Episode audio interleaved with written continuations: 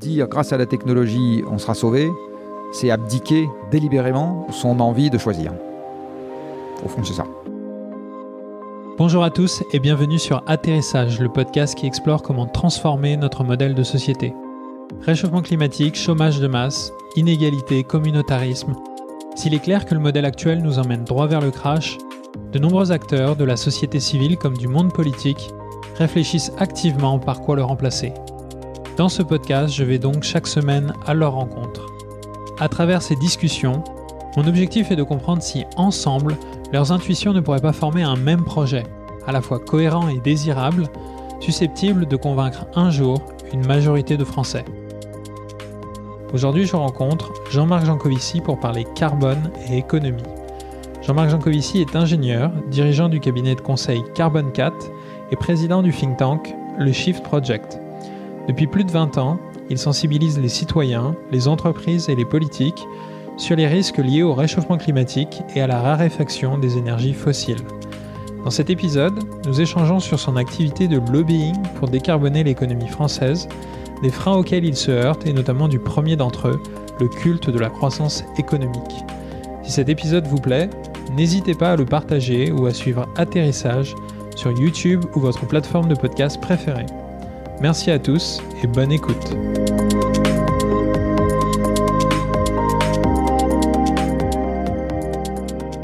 Bonjour Jean-Marc Jancovici. Bonjour. Il y a un an, votre think tank, le Shift Project, demandait aux différents candidats à l'élection présidentielle de euh, s'engager à décarboner l'Europe d'ici 2050 si euh, ils arrivaient à la magistrature suprême. Euh, à l'époque, vous avez eu le soutien de pas mal de personnalités du monde industriel, du monde académique, des patrons du CAC 40 à des économistes, des chercheurs, euh, qui avaient alors euh, signé votre manifeste. Alors ma première question, ce serait, un an après, quel bilan faites-vous de cette euh, opération de lobbying de votre think tank? Alors il faut d'abord rappeler un peu ce qu'était cette opération. il se trouve que dans une vie antérieure, j'ai été un des collaborateurs de Nicolas Hulot et un des rédacteurs du Pacte écologique. Et je me rappelais très bien de l'effet qu'avait eu la publication de ce pacte. Alors avec derrière un élément de rapport de force que nous n'avons pas du tout au Shift Project, euh, qui était que sur la base du pacte, Hulot a dit à un moment, euh, j'envisage éventuellement de me présenter. Euh, et euh, comme lui, il aurait fait 10% et donc il aurait fait basculer l'élection au second tour, euh, ça a permis au pacte en question euh, d'être reçu et au candidat de le signer quelque part, tout bord confondu. Alors, au Shift Project, on n'a pas du tout un poids lourd médiatique euh, de cette nature à notre service, mais on avait imaginé quelque chose qui était un coup de billard à deux bandes, qui était de commencer par faire une série de propositions sur la façon de décarboner l'économie qui nous paraissaient être des choses totalement incontournables si on entend être sérieux sur la question. Il euh, faut quand même rappeler que si on entend être sérieux sur la question, il faut se débarrasser de la totalité des émissions d'origine humaine d'ici à 2100 et donc il y a un point de passage intermédiaire qui est qu'il faut en avoir supprimé entre les deux tiers et les trois quarts d'ici à 2050. Alors effectivement, je vois hausser les sourcils. C'est pour le moment, on n'y est pas encore. Euh, et euh, si on veut supprimer les deux tiers aux trois quarts de quelque chose, euh, c'est pas avec des mesurettes qui portent sur 0,5% dans un coin et 1% dans un autre coin qu'on va y arriver. Donc on a commencé à travailler un an et demi avant l'élection présidentielle en se disant, si on est sérieux sur la question, c'est quoi les trucs totalement incontournables euh, qu'il faut absolument faire? Alors un exemple, euh, la production électrique au charbon. En Europe, c'est 25% des émissions de CO2. Il y a d'autres gaz à effet de serre émis en Europe, hein, du méthane qui vient de l'agriculture, du protoxyde d'azote qui vient de l'agriculture. Mais sur le seul CO2, euh, l'électricité au charbon, c'est un quart. Donc une des propositions euh, sur laquelle on a travaillé, c'est sortir le charbon de la production électrique pour le remplacer par autre chose. Alors le autre chose, ça peut être soit des ENR si on est contre le nucléaire, soit du nucléaire si on aime bien le nucléaire. Euh, et dans les deux cas de figure, on avait chiffré les investissements qui allaient avec. Je vais prendre un autre exemple. Quand on regarde l'empreinte carbone euh, d'un Français, et en fait en Europe on n'en est pas très loin, l'existence du cheptel bovin représente la moitié de l'empreinte carbone de l'alimentation qui pour un Français représente 25% de son empreinte carbone. Donc 25% des émissions de gaz à effet de serre, qui sont la contrepartie du mode de vie d'un Français, provient de son alimentation. Et là-dedans, il y a une bonne moitié, voire plus, qui vient du cheptel bovin. Donc une chose à laquelle on a réfléchi, c'est est-ce qu'on pourrait diminuer le nombre de vaches tout en permettant aux éleveurs de vivre au moins aussi bien et idéalement mieux, parce que ce pas des gens qui gagnent beaucoup d'argent, euh, du euh, dur labeur qu'ils font. Donc on en a sorti une autre proposition, etc. Donc la manière dont on a réfléchi, un an, donc on a commencé pendant, enfin on a travaillé pendant un an, pardon, en ayant commencé un an et demi avant l'élection présidentielle, c'est de refaire dans l'esprit ce qui était dans le pacte écologique. sous forme d'un certain nombre de propositions incontournables, moins de 10 pour que si la presse euh, voulait bien en parler, ne soit pas elle qui fasse le tri, euh, parce que j'avais été traumatisé euh, par le rapport Attali. Non pas que toutes ces propositions étaient pertinentes, mais par contre, comme il y en avait 300, c'est la presse qui avait fait le tri et tout le monde a retenu les taxis. Voilà. et je ne suis pas complètement sûr que dans l'esprit des auteurs du rapport, c'était la proposition essentielle du rapport.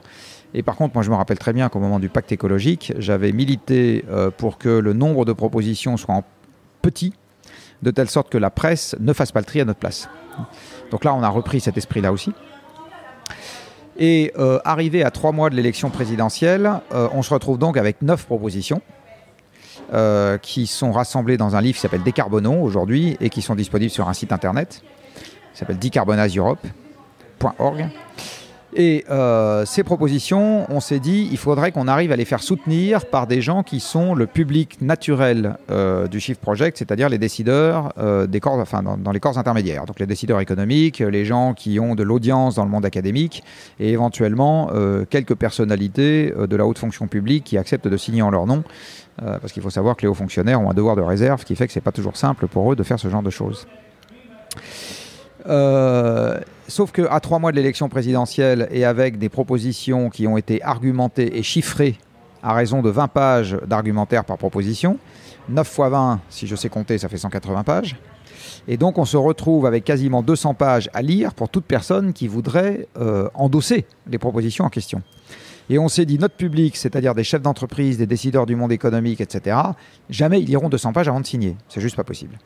Alors à ce moment, on a rassemblé l'esprit de ces propositions dans un texte chapeau qu'on a appelé le manifeste pour décarboner l'Europe et euh, qui appelait les gens euh, qu'on voulait faire signer, donc en l'occurrence des décideurs, etc., euh, à soutenir une motion dans laquelle on disait décarboner l'Europe, c'est de notre devoir tout de suite et maintenant. C'est pas un truc qu'il faut refiler au, suivant.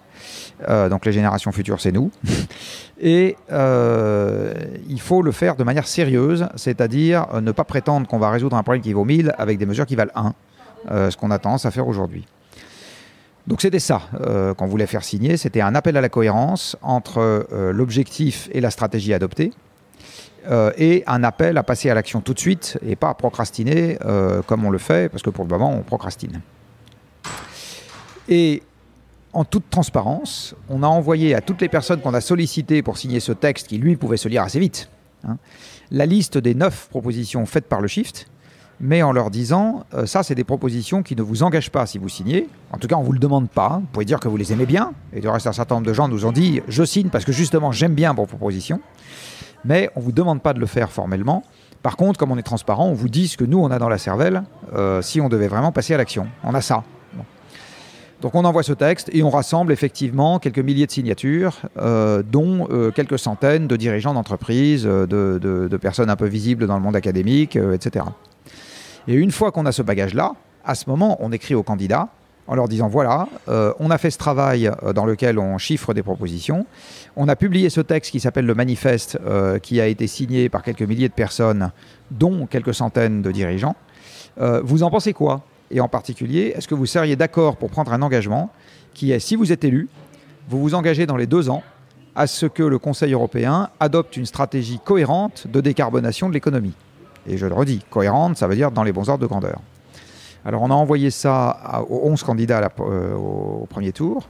Euh, là-dedans, il y en a... Que, une petite question, est-ce que c'était dans le libellé exact demandé au Conseil européen oui, oui, Parce qu'il y avait certains candidats qui n'étaient pas vraiment, on va dire... Euh, euh, qui ne voyaient pas les institutions européennes comme des institutions très légitimes euh, Bah oui, c'est pas grave, on leur a quand même posé cette question-là. Ok, très bien. Euh, parce qu'à ce stade, ce qui comptait, c'était pas qu'ils voient les institutions européennes comme légitimes ou pas. On avait fait un manifeste pour décarboner l'Europe. Une partie de ce qu'il faut faire est aujourd'hui régie par des réglementations européennes. Donc on n'allait pas dire, on fait, comme si l'Europe n'existait pas. Enfin, on peut, hein, mais moi, je peux euh, gérer mon repassage comme si j'avais quatre bras, mais euh, pas sûr que ça marchera bien. Euh, donc, là, on leur a dit est-ce que, est que vous soutenez ce truc-là? Alors, on a eu des réponses qui étaient certaines oui, certaines non, certaines du ni oui ni non. En fait, les plus fréquentes qu'on a eues, c'était du ni oui ni non. C'est-à-dire qu'ils n'ont pas répondu à la question qu'on leur a posée, les candidats, ils ont répondu à une autre question, qui est celle qu'ils se sont posées à eux-mêmes. Alors, dans les gens qui nous ont dit tout ça est très bien, on a eu Macron, euh, qui nous a dit euh, Moi, je suis très en phase avec vos propositions. Euh, c'est probablement pour ça qu'il n'en fait rien actuellement. et je, soutiens votre démarche. Qu'est-ce qu'on en fait Qu'est-ce qu'on en tire comme bilan maintenant? Alors, le bilan qu'on n'en tire pas, c'est que M. Emmanuel Macron, si devant président de la République française, n'a pas mis en œuvre une stratégie cohérente de décarbonation de l'économie. Voilà, ça, c'est le truc qu'il n'a pas fait. Donc, il a parlé un peu. Euh, il a fait euh, Make Our Planet Great Again.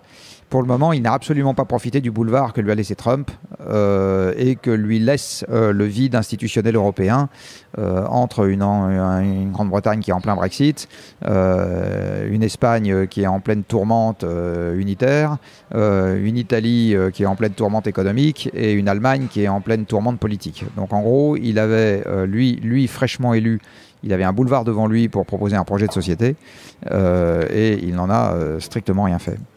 Pour le moment. Donc ça, c'est un regret, évidemment, euh, parce que c'était le truc qu'on aurait vraiment aimé. Ce qu'on a quand même gagné dans cette histoire, c'est qu'on a gagné auprès de notre public naturel, celui du shift et des décideurs économiques, un certain crédit pour discuter de sujets qui sont liés à la décarbonation. Donc là, je pense que clairement, on a franchi une marche. On y a gagné au passage deux administrateurs qui ne seraient jamais venus au shift sans ce projet. Euh, puisque le Shift a gagné euh, deux, enfin trois administrateurs en fait de poids, euh, qui sont respectivement André Jean Guérin, qui a été le premier directeur de la Fondation Nicolas Hulot, Sylvain Deforge, qui a été directeur général délégué d'AG2R La Mondiale, et avant ça le numéro 2 du Trésor, donc un des, un des plus hauts postes que l'on puisse avoir dans la haute fonction publique à Bercy. Euh, et Laurent Morel, euh, qui était euh, juste avant de devenir administrateur, président du directoire de Clépierre, qui est une société du CAC 40. donc un affreux capitaliste qui, a rejoint De Chiffre comme comme administrateur. Donc on y a gagné ça. Euh, et ça, on en voit les bénéfices aujourd'hui, clairement.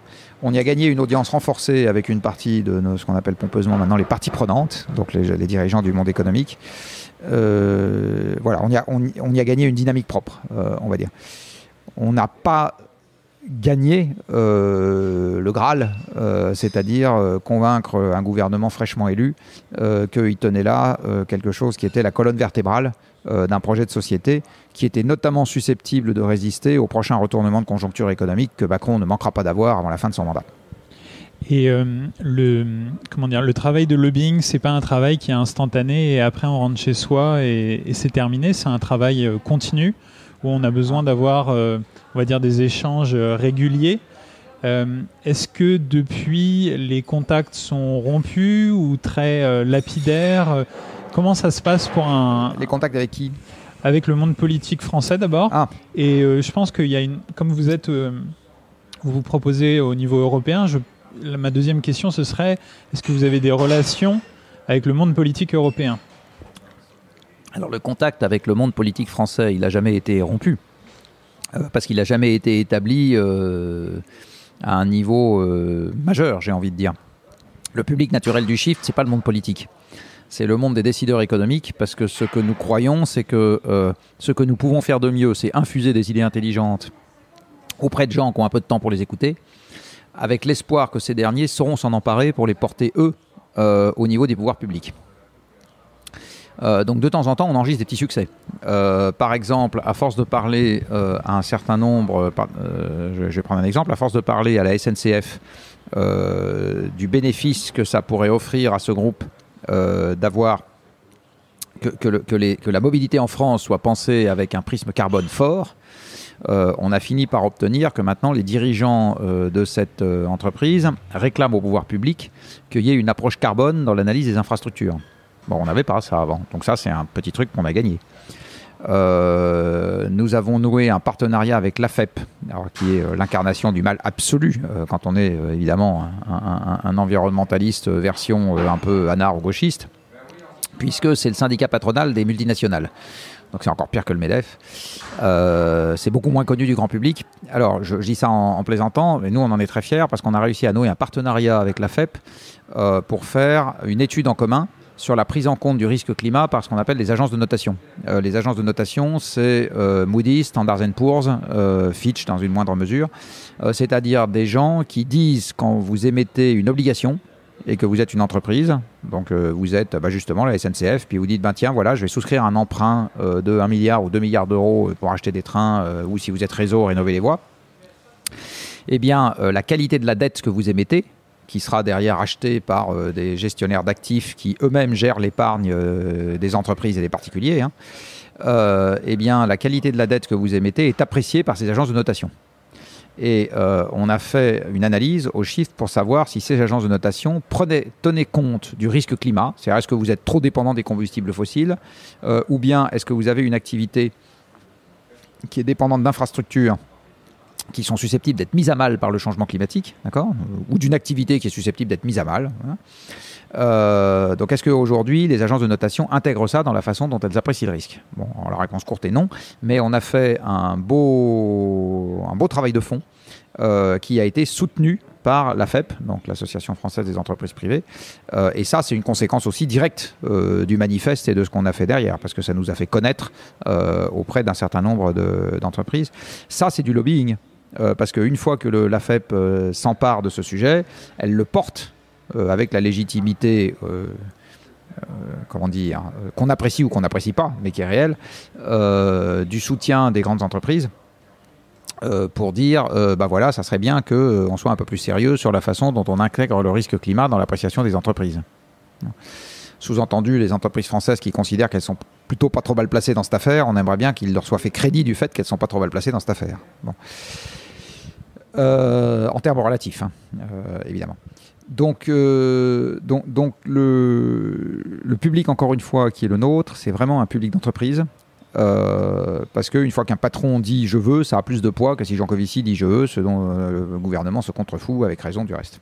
Quand vous faites un certain nombre de propositions comme le remplacement des centrales à charbon ou une grande proposition phare au niveau français, c'est la rénovation des bâtiments, l'isolation des logements, il y a un moment, toutes ces, ces, propositions, vous avez bien un feedback dessus, sur ces propositions. Oui. Et euh, alors, le feedback, ce serait quoi? Euh, Le feedback à la fois positif et le feedback négatif. Et euh, j'imagine que des décideurs politiques, pas simplement des décideurs privés, vous font des feedbacks. Alors, de quoi Sur le charbon, par exemple, c'est un exemple intéressant. Il y a cinq ans, tout le monde se foutait du charbon. Euh, il y a cinq ans, euh, le seul sujet qui agitait le landerneau, euh, c'était le nucléaire, en France. Hein. Alors aujourd'hui, c'est toujours le sujet qui agite 90% du landerneau, ce qui moi me consterne, puisque comme le nucléaire ne fait pas de CO2, il est juste, c'est juste à côté du problème. Climat. Et, mais on commence quand même à parler du charbon aujourd'hui. Bon, je, pense qu'on fait partie des gens qui ont contribué à l'émergence de cette question. Euh, donc quand euh, Macron dit euh, il faudrait une taxe CO2 sur la génération électrique en Europe, ça doit un petit quelque chose à l'action du shift. On avait du temps de Ségolène Royal fait une proposition pour que le système européen de quotas de CO2, qui s'applique notamment aux centrales à charbon, soit durci de manière significative. Alors on n'a pas été entendu, mais en attendant, la proposition qu'on a faite à l'époque, elle avait été portée par le gouvernement français. Euh, et aujourd'hui, elle est toujours présente dans la tête euh, de l'homme qui était à l'époque au cabinet de Royal et qui maintenant est au cabinet de Macron, à l'Élysée. Euh, donc là, par exemple, on a un lien direct avec quelqu'un qui peut relayer une proposition qui, était, qui était la nôtre. Donc il y a, y, a y a, des choses qu'on a faites qui, qui, qui sont crantées euh, j'ai envie de dire. Et aujourd'hui, le fait qu'il faut euh, nécessairement supprimer le charbon de la production électrique, euh, ça commence à faire, son chemin dans les esprits. Alors là où ça devient plus difficile, c'est que tout le monde n'a pas en tête les contreparties. Et qu'est-ce que je fais des mineurs polonais? Les mineurs allemands, c'est très simple, on les indemnise. Hein. L'Allemagne a 200 milliards d'excédents commerciaux tous les ans, donc elle a tout à fait de quoi indemniser ses mineurs et de les envoyer planter des carottes. Donc il n'y a aucun problème avec ça. Euh, le polonais, c'est plus compliqué. Donc ça, c'est un premier, un premier sujet. Euh, il y a un deuxième sujet qui est de nature euh, politique. Vous parlez à la plus grosse puissance économique d'Europe et vous lui dites ce que tu fais, c'est pas bien. A un petit, voilà, à un moment, il y, a un dialogue du faible au fort qui est, qui, est, un peu compliqué, mais on y vient. Le Brexit complique la, donne parce que s'il y avait un pays en, Europe avec qui on pouvait facilement s'allier, maintenant, sur le sujet climat, c'était bien la Grande-Bretagne. Euh, parce que la Grande-Bretagne est un, cheminement assez ordonné sur cette question. Elle, elle a mis en place une taxe domestique sur la production électrique, taxe CO2 domestique, avec euh, pour résultat que euh, le charbon a été divisé de mémoire par deux ou trois dans la production électrique en moins de dix ans. Donc eux, ils ont vraiment fait les choses en grand. Alors ils en ont remplacé pour partie par du gaz, qui reste un émetteur de CO2, hein, la production électrique au gaz. Mais enfin, c'est quand même 2,5 fois moins que le charbon, donc c'est quand même un gros progrès. Euh, et, voilà, donc là, là, on a perdu un allié naturel, euh, j'ai envie de dire. Mais si on prend, donc, pour y revenir, cette proposition qui est supprimer le charbon dans la production électrique européenne, euh, je ne sais pas si la part du shift dans le cheminement de, des, des, esprits c'est 15% ou 0,01%, j'en sais rien, mais je suis sûr qu'on a contribué pour quelque chose.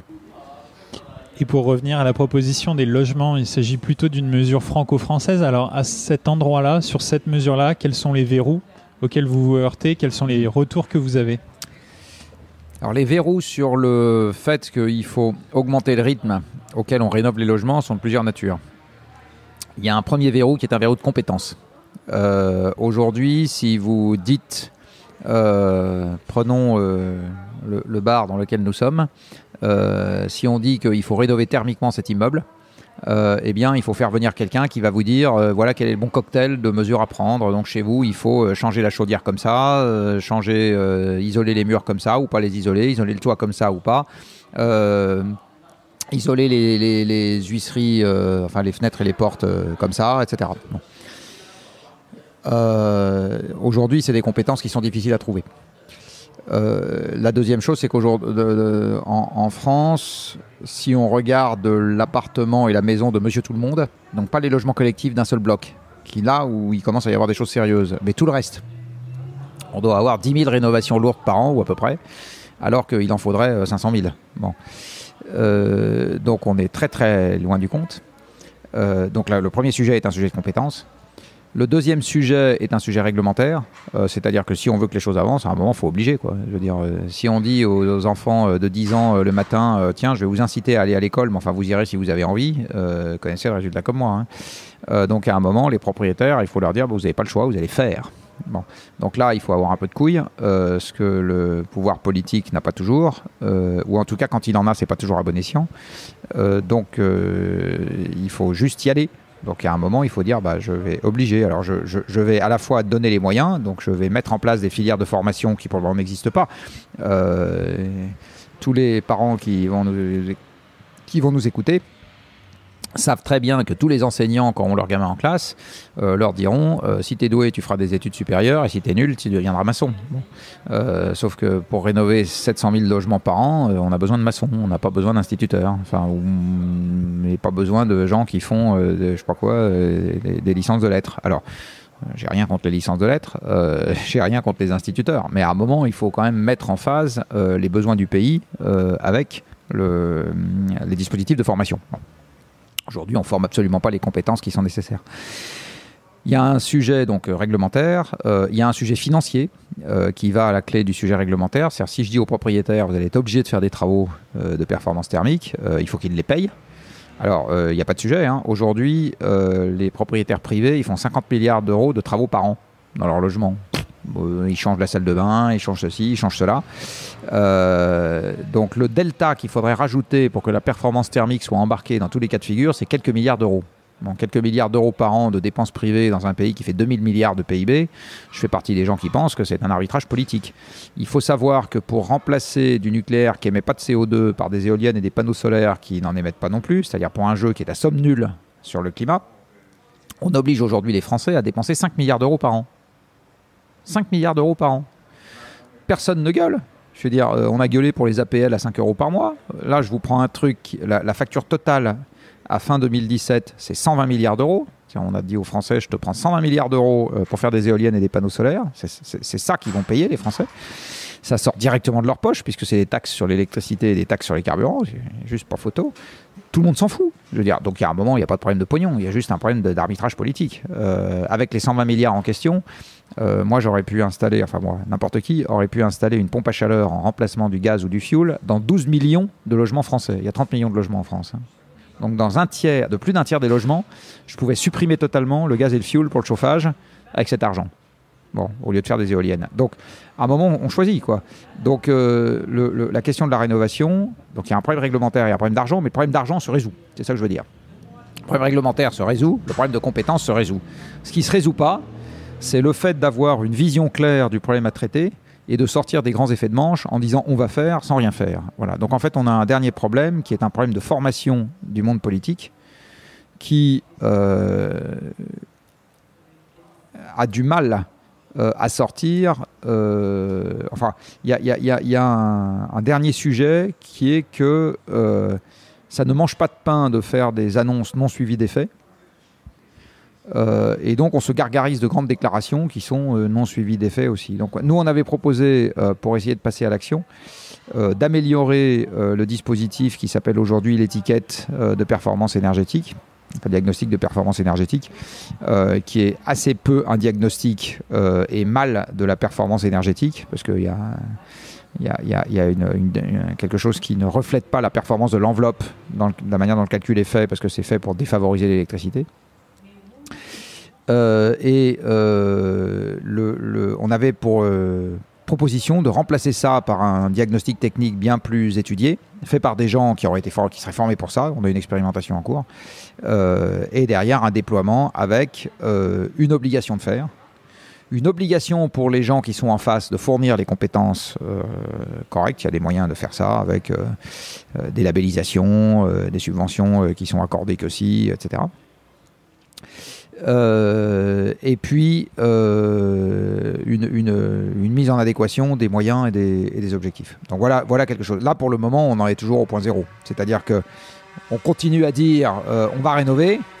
Il faut quand même savoir que dans la loi de transition énergétique, il y avait un objectif de 500 000 logements rénovés par an à partir de 2017. En 2017, c'est terminé depuis 4 mois, donc on peut en parler.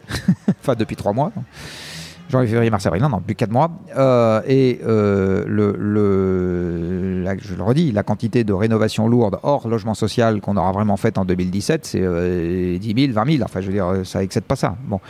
Et pourtant, la loi disait 500, mais sans sanction si on n'y arrive pas. Je ne sais, sais, pas qui on sanctionne du reste. Euh, voilà. Et il y a un verrou, je suis étonné que vous ne l'ayez pas cité. Vous avez parlé de verrou technique, verrou réglementaire verrou de formation, verrou politique. J'aurais envie de parler de verrou idéologique ou de verrou, verrou philosophique. Je pense à un mot, ça s'appelle la croissance. Non, c'est pas le sujet. Est-ce que, ce, est-ce que ce verrou, est-ce que le non, fait pas, de... pas sur ce point-là. Non, ça joue sur l'industrie, ça joue sur la mobilité, sur la rénovation du logement. Non, c'est pas le sujet.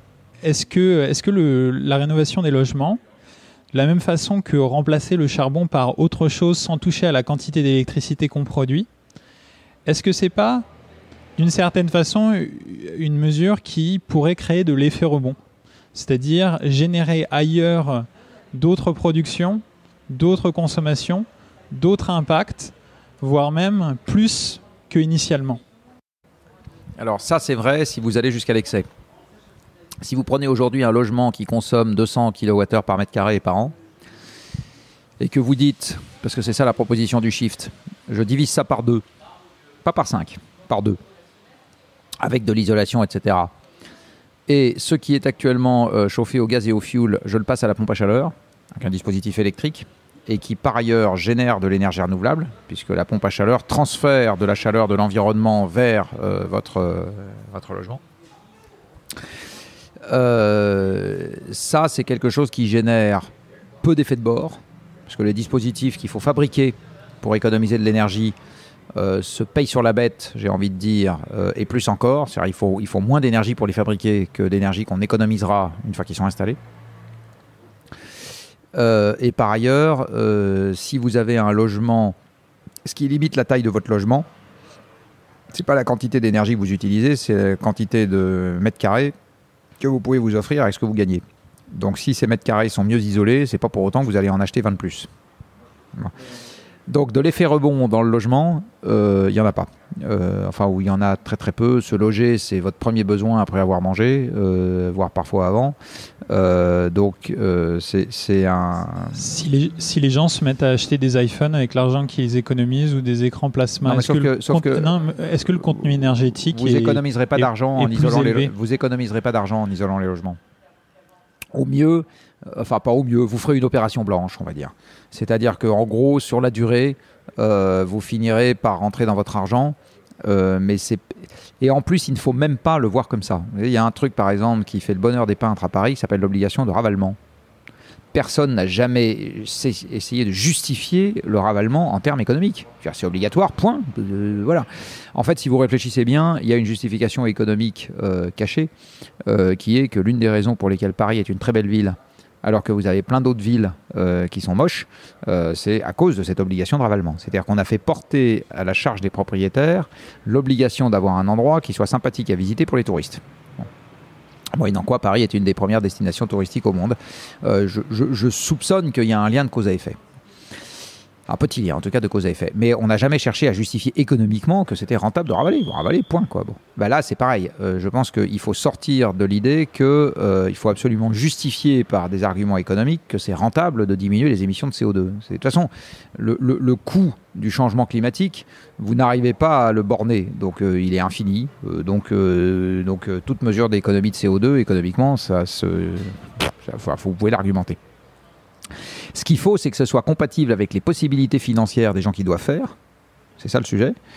Euh, mais il n'y a, pas de, a pas de sujet. Euh, enfin voilà, mais, la rentabilité économique qui arrive à un moment où euh, c'est pareil, on n'a jamais cherché à justifier la rentabilité économique du fait qu'il fallait mettre des ceintures de sécurité dans les, dans les voitures ou que, ou que vous ne deviez pas être ivre sur la voie publique. Enfin, voilà, les trucs, ça fait partie de la norme sociale, c'est comme ça.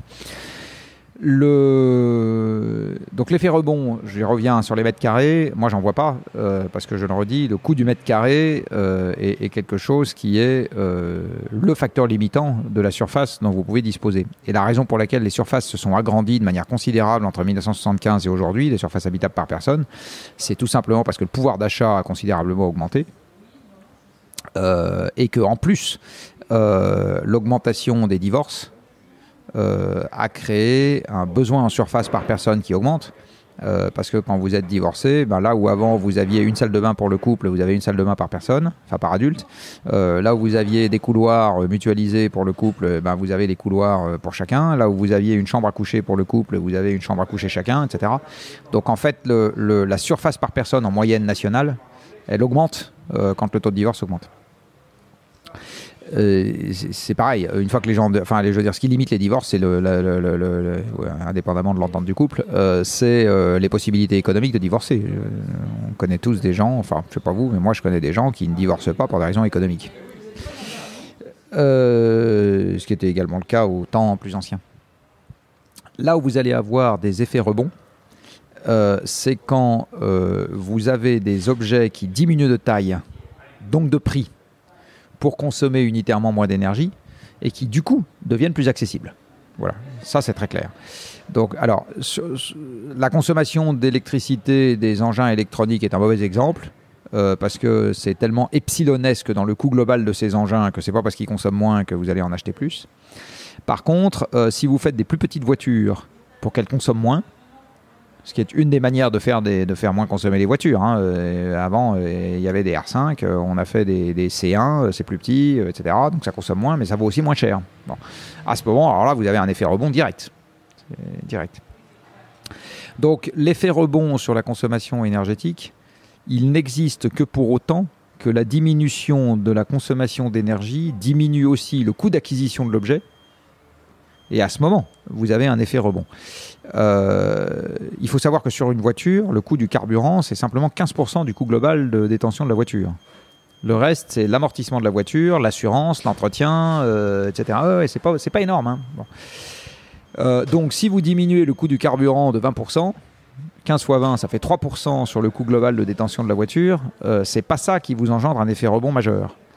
En fait, là où on a vu de l'effet rebond, là où il n'y en avait pas, un premier effet qu'il y a eu pour l'augmentation du nombre de voitures vendues, c'est que le pouvoir d'achat des gens augmente. Donc à ce moment, il y a plus de voitures qui se vendent. la population augmente. Donc à ce moment, il y a plus de gens qui ont envie d'avoir une voiture s'ils peuvent. Tant que la physique ne les limite pas, ça augmente le marché. Euh, et enfin, euh, vous avez un, effet, je le redis, baisse de la taille unitaire d'une voiture. Enfin, baisse, pardon, descente en gamme, c'est-à-dire que vous avez des, voitures petites qui coûtent pas très cher. Euh, et à ce moment, là, vous avez un effet rebond. Ce que je me disais dans l'effet rebond, c'est que quand on propose une mesure énergétique, elle peut être en deux catégories. Soit elle permet d'économiser de l'argent, soit elle permet pas d'économiser de l'argent. Oui. Si elle permet d'économiser de l'argent, à ce moment-là, il y a à nouveau une dichotomie. Est-ce que cette cette, euh, cette technologie se fait à iso-fonctionnalité ou se fait avec des fonctionnalités à la baisse, c'est-à-dire de la sobriété fonctionnelle. Dans l'exemple que vous avez pris, alors j'ai envie de dire que je ne serais pas tout à fait d'accord avec vous que oui, dans le, monde dans lequel on vit, des voitures plus petites peuvent donner de la mobilité à des gens qui n'en avaient pas parce qu'il y avait que des voitures grandes. Mais si dans tous les domaines, on downscale à la fois la surface habitable par personne, la cylindrée euh, de chaque voiture, si on fait de la sobriété globale, eh ben, ça forcera le système à descendre. Oui. Euh, sauf que la sobriété globale, c'est un truc qui aujourd'hui n'existe pas. Euh,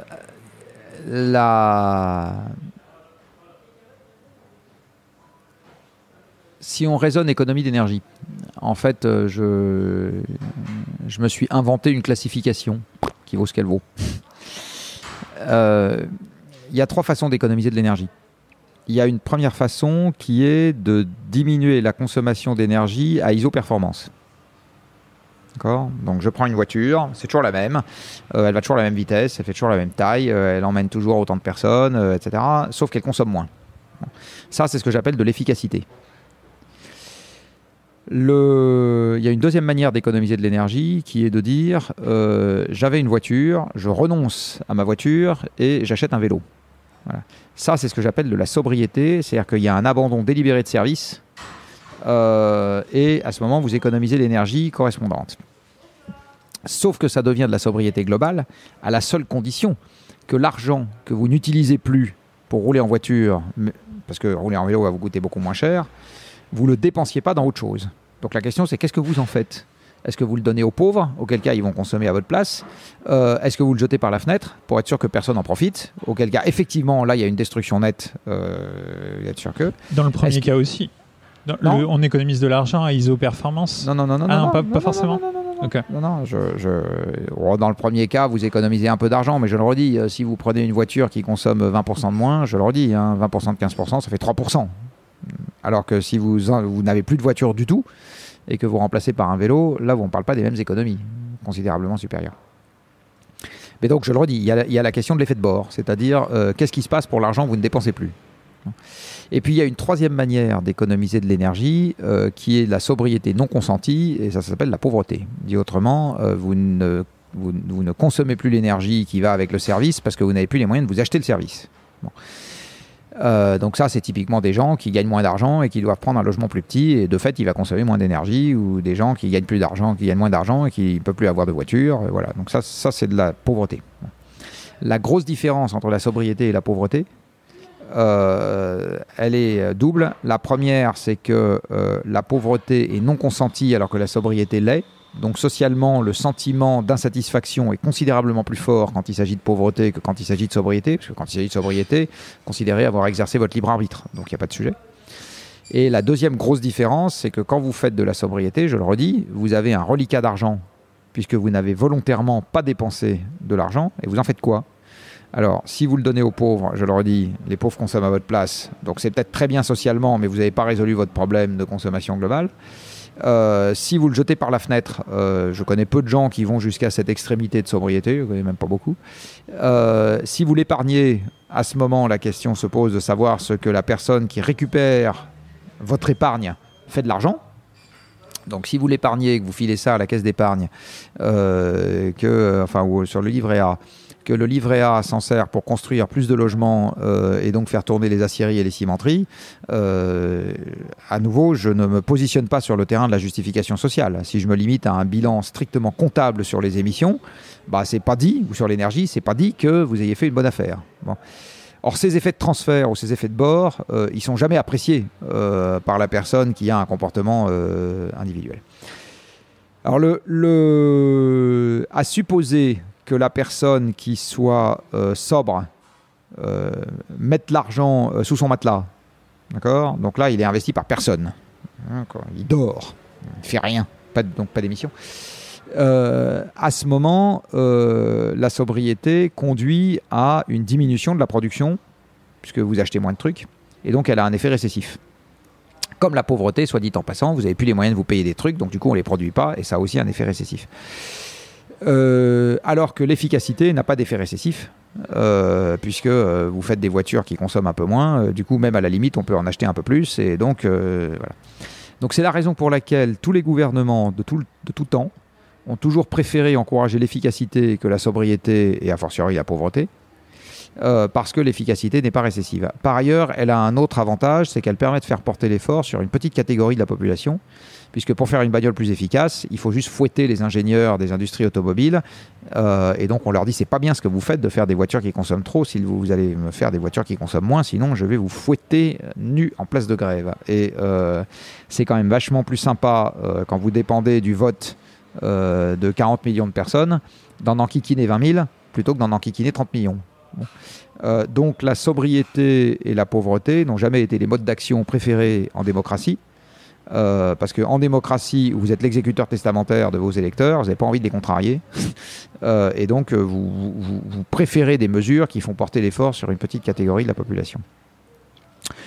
voilà en gros ce qu'on peut dire sur la partie économie d'énergie. Mais je le redis, la vraie question en vision globale, c'est à partir du moment où vous libérez une ressource qui n'est plus utilisée quelque part, est-ce qu'elle n'est plus utilisée du tout Ou est-ce que c'est juste transféré pour que ça se passe ailleurs? Ça me, ça me donne deux questions, j'ai envie de dire. La première, ce serait juste en fait une interrogation, c'est est-ce qu'on peut vraiment économiser de l'énergie si quelque part, eh ben, on réduit pas aussi les flux monétaires? Parce qu'on voit que cette masse monétaire, euh, elle va circuler, et donc euh, quelque part, si elle n'est pas utilisée à un endroit, si elle continue d'être aussi abondante, elle va se retrouver quelque part dans le système et l'énergie sera dépensée ailleurs. Ça me fait un peu penser à cette remarque là. Je ne sais pas la façon dont on a formulé les choses.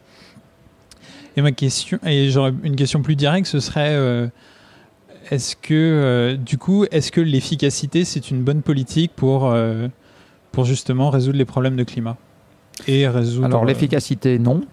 La preuve. enfin, d'un point de vue macroscopique, non. Par contre, si je me prends le problème à l'envers, c'est-à-dire si je dis je vais contraindre globalement les émissions, et est-ce que ça aide ça allège l'effort qu'on fasse de l'efficacité La réponse est oui. En fait, on a toujours raisonné à l'envers jusqu'à maintenant, euh, c'est-à-dire qu'on a toujours dit euh, c'est la technique qui va euh, piloter l'objectif. Donc je fais de l'efficacité, puis je suis sûr comme ça que la consommation va baisser. Et ça fait un siècle et demi qu'on fait de l'efficacité et un siècle et demi que la consommation globale augmente. Euh, donc Est-ce que ce ne serait pas un moteur de la croissance, l'efficacité, la productivité C'est marqué dans tous les manuels d'économie en fait. Parce que ça augmente la productivité euh, des moyens, bien sûr que si. Euh, donc c'est ce que j'ai dit tout à l'heure. C'est précisément pour ça qu'on aime l'efficacité, c'est parce qu'elle n'est pas récessive. Elle est, croissantiste, on va dire. Mais elle ne résout pas le problème ça dépend ce qu'on appelle le problème. Euh, si le problème c'est euh, vivre vite, euh, pour reprendre le titre d'un film de ma jeunesse, profiter de la fête tant que ça dure, etc., ça marche très bien. Bon. si le problème c'est de durer le plus longtemps possible, ça marche pas.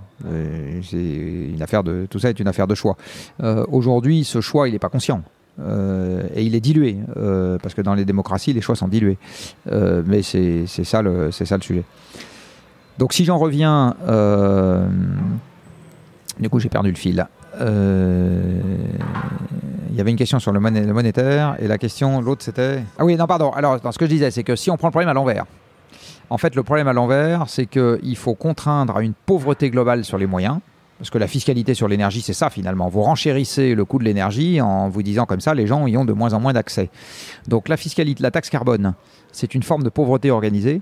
C'est pour ça que j'y ai longtemps cru en me disant c'est ça qu'il faut faire. Je continue à me dire c'est ça qu'il faut faire. Euh, mais je vois très bien euh, l'obstacle. Euh, enfin, c'est ça qu'il faut faire. C'est une des choses qu'il faut faire.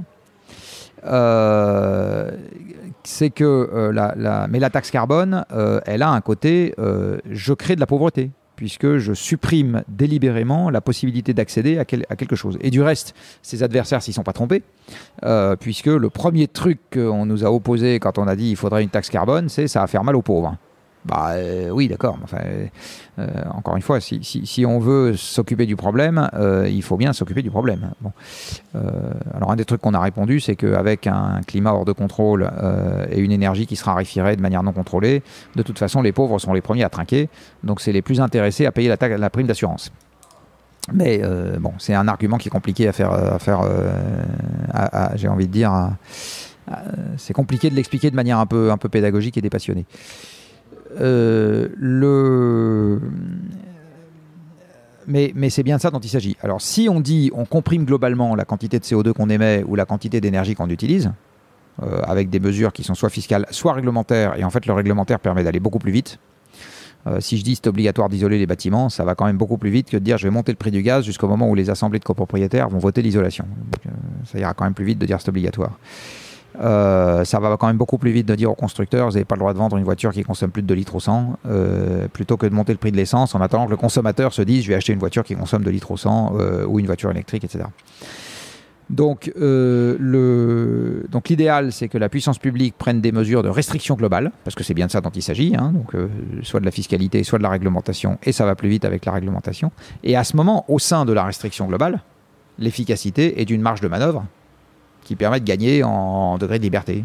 Euh, voilà. Mais ça ne le remplace pas. À chaque fois qu'on a dit la technique euh, donnera d'elle-même l'objectif, on a eu autre chose que ce qu'on voulait, euh, ou plus exactement, ça ne s'est pas réalisé comme ça.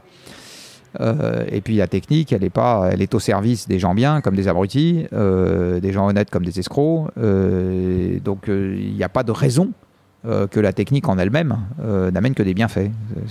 C'est faux. Euh, donc la même informatique qui permet de piloter le chauffage central de votre maison à distance est au service des escrocs qui, envoient de l'argent sur des comptes offshore, est au service des gens qui construisent des centrales à charbon et au service de la levée de capitaux pour ces gens-là. Et c'est c'est les, mêmes électrons, enfin pas les mêmes, enfin je veux dire c'est les mêmes principes, les mêmes courants, la même électronique, les mêmes algorithmes. Euh, la même façon de coder. Enfin, voilà, c'est pas les mêmes programmes, mais je veux dire, tout ça participe d'un corps euh, de compétences et de connaissances et de technologies qui est le même. Bon. Euh, donc, le, voilà, donc je ne crois pas au fait que la technique soit autoporteuse et permette aux hommes de faire l'économie de réfléchir à ce qu'ils veulent vraiment et d'arbitrer en conséquence. C'est en gros, euh, dire grâce à la technologie, on sera sauvé, c'est abdiquer euh, délibérément euh, son, envie de choisir. Au fond, c'est ça. Je pense qu'on va revenir à nouveau à ma, mon interrogation sur les flux monétaires ah. avec non parce que j'ai un autre élément à donner, c'est qu'on vient de donner le mot clé de taxe carbone. Donc la taxe carbone donne des incentives pour consommer moins, mais à un moment, l'argent est collecté de cette taxe carbone. Donc, soit il est détruit, mais ça paraît pas vraiment euh, intuitif, soit il est redistribué sous forme de grands projets, c'est-à-dire l'État dépense, sous forme de cotisation sociale, sous forme d'allègements fiscaux pour les ménages. Donc à un moment, en fait, on a toujours devant ce problème-là, c'est-à-dire que on a une conservation, on a une loi de la conservation et s'il y a la conservation de la monnaie, on a une conservation des impacts environnementaux. Oui, alors il n'y a pas de conservation de la monnaie. La monnaie peut se créer et se détruire. Mais globalement, si la euh, masse monétaire. ça, se passe au euh, niveau des banques. Tout à fait. Euh, donc on n'a pas de conservation de la masse monétaire. Donc c'est pas la peine de dire si, puisqu'il n'y en a pas. Après, par contre, il y a une conservation de la masse monétaire au niveau d'un agent microéconomique, dont l'État. Donc l'État, qui aujourd'hui n'a plus la possibilité de battre monnaie euh, en France, puisque c'est la Banque Centrale Européenne qui s'en charge, lui, il est forcé euh, d'avoir euh, dépenses égales recettes sauf que c'est une, une comptabilité de caisse, lui qu'il a. hein. S'il n'a pas assez d'argent, il émet un emprunt. Voilà. Donc à ce moment, il a assez d'argent. Donc le, il n'a il a pas, il pas de comptabilité bilancielle classique. Il n'empêche, euh, on lève une taxe carbone, cette taxe carbone est redistribuée. Alors effectivement, on peut faire plein de trucs. On peut détaxer le coût du travail en disant euh, ça donne un petit avantage concurrentiel aux muscles versus euh, l'avantage concurrentiel à la machine. Et il y a des niches dans lesquelles ça suffit à déplacer et à, et à- et à remettre du travail. Or aujourd'hui, on a un manque de travail. Et euh, il n'y a pas 253 millions de manières de faire. Euh, pour remettre des gens au travail, il faut globalement euh, que la productivité unitaire d'un travailleur baisse un peu. C'est ça le grand paradoxe. Il ne faut pas qu'elle augmente, il faut qu'elle baisse. La deuxième manière de faire, c'est que l'État, effectivement, dépense cet argent dans des projets, et on peut très bien imaginer plein de projets de décarbonation. Euh, si l'État met cet argent dans le fait d'isoler des bâtiments, ça décarbone. Si l'État met cet argent dans le fait de remplacer euh, les liaisons euh, aériennes intra-européennes par des trains, ça décarbone.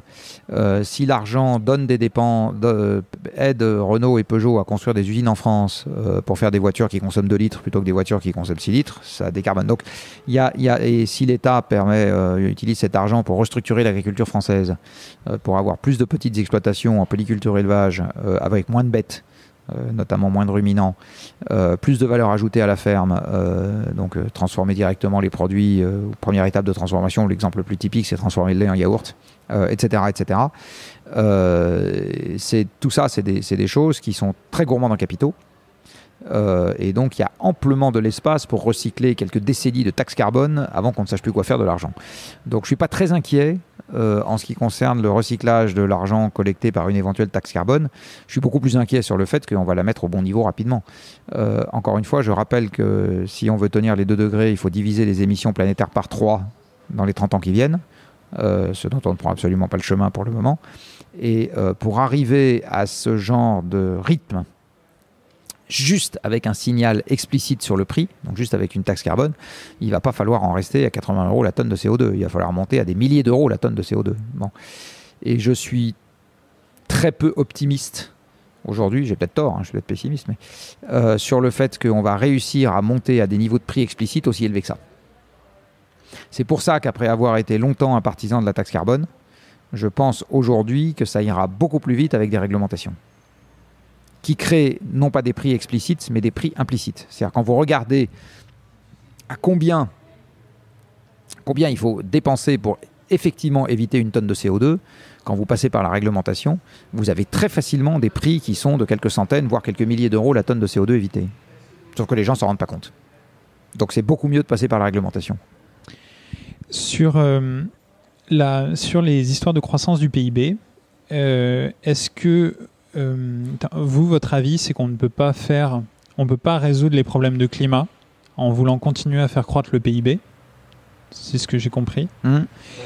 Euh, et euh, en fait, moi, moi mon, mon point de vue, ce serait, est-ce comme le, en fait, le système est extrêmement dépendant pour tout un tas d'aspects de cette croissance du PIB, euh, pour payer les fonctionnaires, pour payer les Mhm. retraites, pour euh, le- le- le- comment dire, euh, avoir un budget équilibré, le solde commercial, euh, le fait d'avoir des devises étrangères, etc., etc. Est-ce que, d'une certaine façon, je reviens à mes premières questions, est-ce que ce verrou de la croissance, c'est pas le verrou principal qui empêche Si. de mener une bonne politique de dé- décarbonation? C'est-à-dire, le système ne peut pas accueillir une politique efficace de dé- décarbonation Oui. parce qu'il veut, il veut toujours croître. Alors, je vais commencer par expliquer pourquoi c'est compliqué de décarboner euh, en faisant croître le PIB. Euh, pardon, c'est ça, en faisant croître le PIB. Euh, quand on parle de carbone ou de CO2, en fait, on parle de l'exutoire ou de la contrepartie qui, qui est liée à l'utilisation des énergies fossiles. Donc, les énergies fossiles, c'est charbon, pétrole, gaz. Et ces énergies constituent 80% de l'énergie qu'on utilise sur Terre. Charbon, pétrole, gaz. Alors en fait, quand on utilise de l'énergie, ça veut dire qu'on met en route une machine. C'est ça, utiliser de l'énergie, euh, puisque les bipèdes que nous sommes n'utilisent pas en direct le pétrole et le gaz et le charbon en le mangeant au petit déjeuner. utiliser une machine, ça sert à produire. D'accord euh, Donc je peux utiliser une machine qui déplace des marchandises, c'est une production, j'ai changé les marchandises de lieu. Je peux utiliser une machine qui emboutit des tôles, j'ai fait une production, j'ai fait des tôles embouties à partir de tôles plates. Je peux utiliser une machine qui aplatit les brames d'acier juste avant. Je peux utiliser une machine dans laquelle je mets du minerai de fer et euh, du charbon, du coke, et j'en sors de la fonte, encore une machine, etc. Et toutes ces machines utilisent de l'énergie. Donc en fait, utiliser de l'énergie, c'est mettre en œuvre des machines. Euh, et la production aujourd'hui est assurée par des machines. Euh, le, vêtement que je porte a été tissé par une machine, euh, le pantalon que je porte a été, enfin la chemise tissée par une machine, le pantalon que je porte a été tissé par une machine, la chaise sur laquelle je suis assis a été fabriquée par une machine, la table sur laquelle je pose mes coudes a été faite par une machine, le bistrot dans lequel nous sommes a été construit par une machine, et quand je rentrerai chez moi dans pas longtemps, je vais être dans une machine, etc. Donc on est dans un monde de machines. Euh, et le verre que j'ai devant moi a été fabriqué par une machine, le micro dans lequel, etc. Bon, bref. Donc, on est dans un monde de machines où en fait toute la production est assurée par des machines. Et donc, si j'utilise moins d'énergie, en fait, ça veut dire que j'utilise moins de machines, je mets en route moins de machines, donc je baisse la production. C'est aussi bête que ça. Donc, si je veux contraindre le CO2, je contrains 80% de l'énergie qu'on utilise aujourd'hui dans le monde et qu'on s'est mis à utiliser à la place des énergies renouvelables, justement parce que ça marchait mieux. Euh, donc je contrains l'énergie tout court, donc je contrains le nombre de machines, donc je contrains la production, donc je contrains la contrepartie économique de cette production, donc je contrains le PIB. Voilà, c'est aussi bête que ça quelque part, et c'est justement parce que c'est aussi bête que ça que c'est aussi désespérant, euh, puisqu'on voit mal comment on pourrait augmenter la production avec un nombre de machines au travail qui n'arrête pas de baisser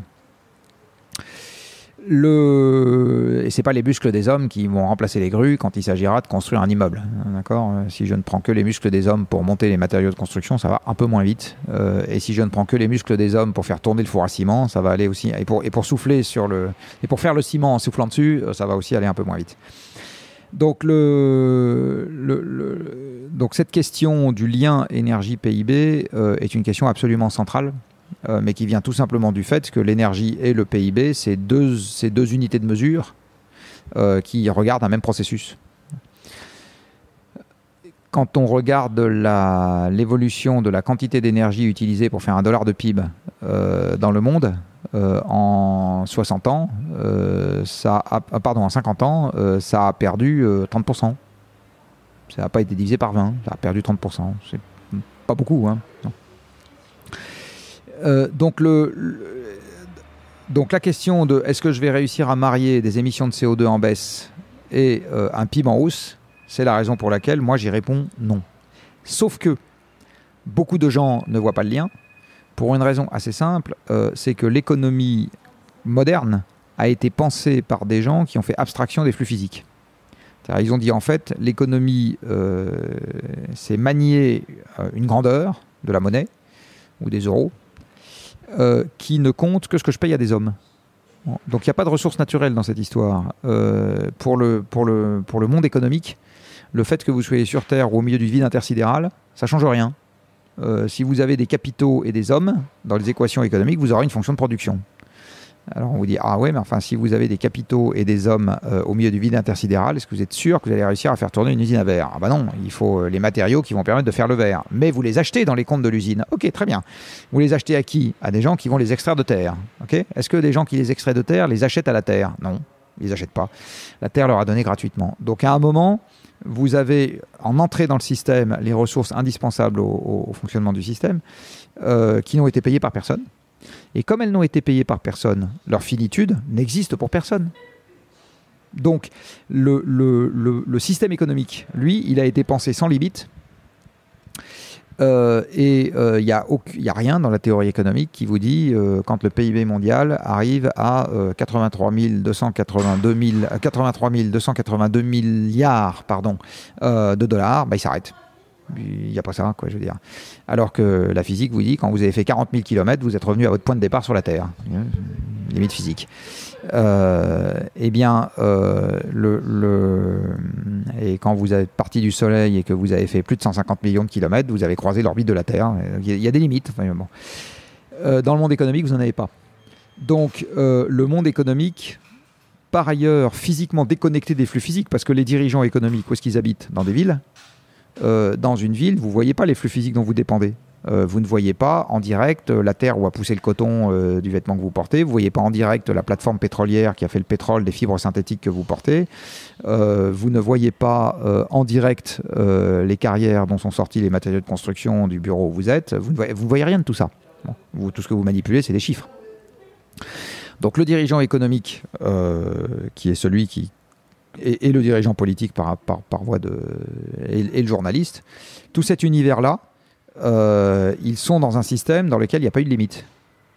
Donc on s'est raconté en huit générations qu'il n'y avait pas de limite à la croissance. Et à force de se le dire pendant huit générations, on finit vraiment par le croire. Il y a eu des tas de religions sur Terre, euh, certaines extrêmement puissantes. Donc là, il y en a une euh, c'est un fait religieux pour moi. C'est-à-dire que c'est dans la profession de foi.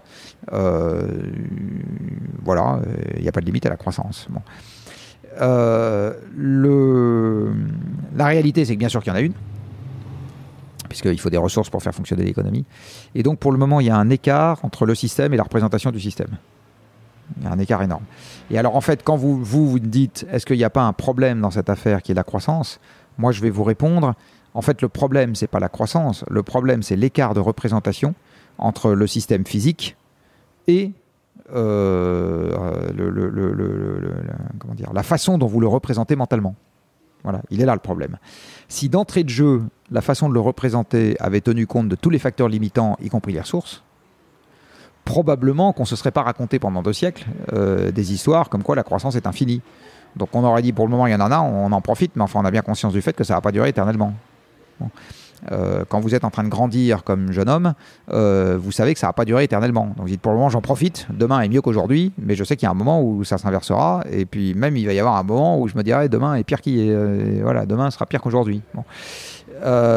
donc vous, avez et ben là c'est exactement ça, c'est le, problème, c'est l'écart que vous avez entre le système dans lequel on vit et son mode de représentation le, le plus courant qui a induit cette religion de la croissance. Mais c'est une conséquence, c'est pas une cause.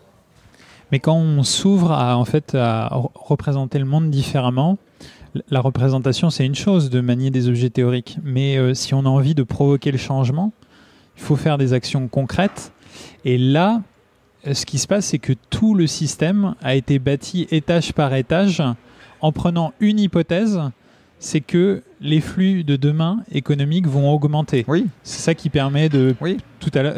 Donc en fait, la question, ma, question c'est plus euh, quand on veut quand on veut décarboner, quand on veut faire euh, résoudre les problèmes de climat, le prérequis avant pour pouvoir décarboner de manière efficace, c'est d'avoir dit ok comment on fait pour aller dans un dans un système qui accepte une décroissance de ces flux économiques? Oui. Et donc, euh, ce serait le préambule du, de, Décarbonons, votre livre euh, avec neuf propositions. Est-ce qu'on peut les faire, ces neuf propositions, en n'ayant pas avant, euh, on va dire, rebranché le système fiscal, le système de, retraite, etc. Je, vais vous répondre à l'envers. si j'attends d'avoir convaincu les gens qui devraient mettre en œuvre ces propositions qu'il faut qu'au préalable, ils acceptent l'idée qu'ils vont organiser la récession, je serai mort, euh, qu'on n'aura toujours pas avancé. Donc je vais prendre le problème à l'envers. En fait, ce que nous, on a fait, c'est qu'on a regardé euh, ce qu'il fallait faire et si c'était compatible avec les moyens économiques dont on disposait, même dans un monde en contraction. Et la réponse est oui. voilà.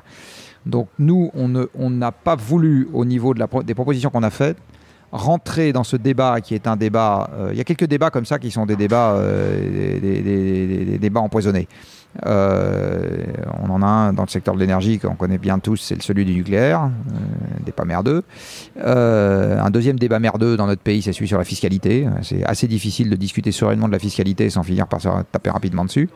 et la question de la croissance, Euh, fait aussi partie de ces débats empoisonnés. C'est-à-dire que si on doit se mettre au préalable d'accord avec tous les économistes qui parcourent les plateaux de télé sur le fait qu'il faut organiser notre avenir dans un monde sans croissance, doute qu'on parvienne à un consensus parfait euh, assez rapidement. Donc, il faut faire l'économie de ce débat-là. Les propositions qu'on a mises sur la table sont des propositions qui sont justifiées par elles-mêmes par le fait qu'elles luttent contre le changement climatique et qu'on dit que c'est un problème important. Euh, après qu'elle soit en elle-même euh, croissantiste, décroissantiste ou etc., on rentre pas dans le sujet. Euh, ma conviction personnelle, c'est que de toute façon, la décroissance, on y sera un jour ou l'autre de toute façon.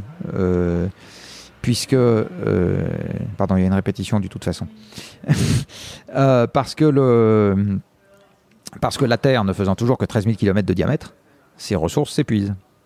Donc si c'est pas le changement climatique qui se charge d'engendrer la décroissance, de toute façon c'est euh, le défaut de, de, combustible fossile ou le défaut de ressources de ceci, cela, un jour ou l'autre. Il hein. ne faut pas croire que l'humanité va croître et embellir jusqu'à la nuit des temps. Donc la seule, euh, donc ce qu'il faut, c'est penser des mesures d'organisation de la société qui n'aient pas besoin de la croissance.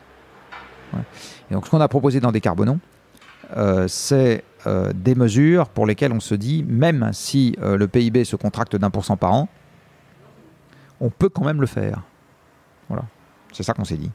On peut quand même le faire.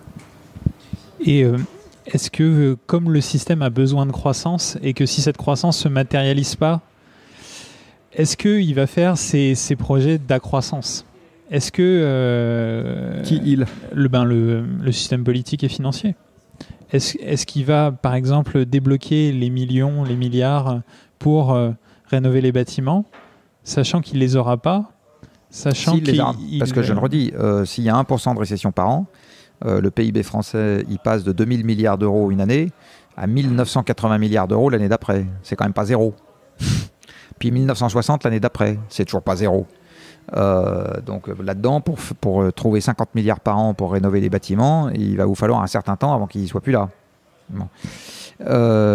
donc si vous passez de voiture à 6 litres à voiture à 2 litres, elles coûteront moins cher. Bon.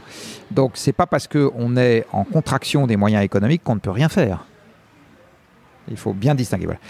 Ce qui est sûr par contre, c'est que quand vous êtes en contraction des flux globaux sur l'économie, vous ne pouvez pas augmenter l'emploi, sauf à ce qu'en moyenne, chacun gagne moins. Alors vous avez une marge de manœuvre sur l'endettement, vous avez une marge de manœuvre sur la part qui va au capital, donc toutes ces marges de manœuvre, il faut vous en servir éventuellement. Mais euh, il y a quand même un moment où si vous voulez avoir plus d'emplois avec globalement moins de moyens, faut qu'on accepte de partager et ça va pas se faire avec 35 heures payées 39. Ça va se faire avec 35 heures payées 35 ou 32 heures payées 32. Bon. Euh, enfin voilà, où, chacun continue à bosser autant, mais il est payé 5% de moins. Euh, alors les riches, on les paye 50% de moins, les pauvres, on les paye que 3% de moins. Enfin, voilà. Donc il y a une question de partage de l'effort. un des trucs moi qui me turlupine en ce moment, c'est le fait que le partage de l'effort est en train de se faire exactement dans l'autre sens.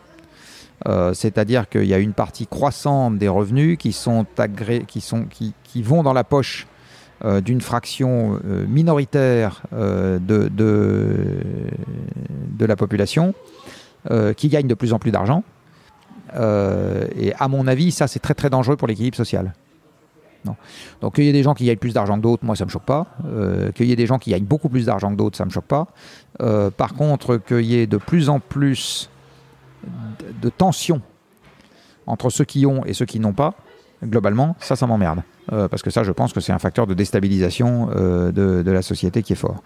Et il faut bien voir que euh, la manière dont je pense qu'une contraction économique, parce qu'une contraction des ressources non gérées s'opère dans un monde où la population est constante ou croissante, ça sera par des chocs sociaux.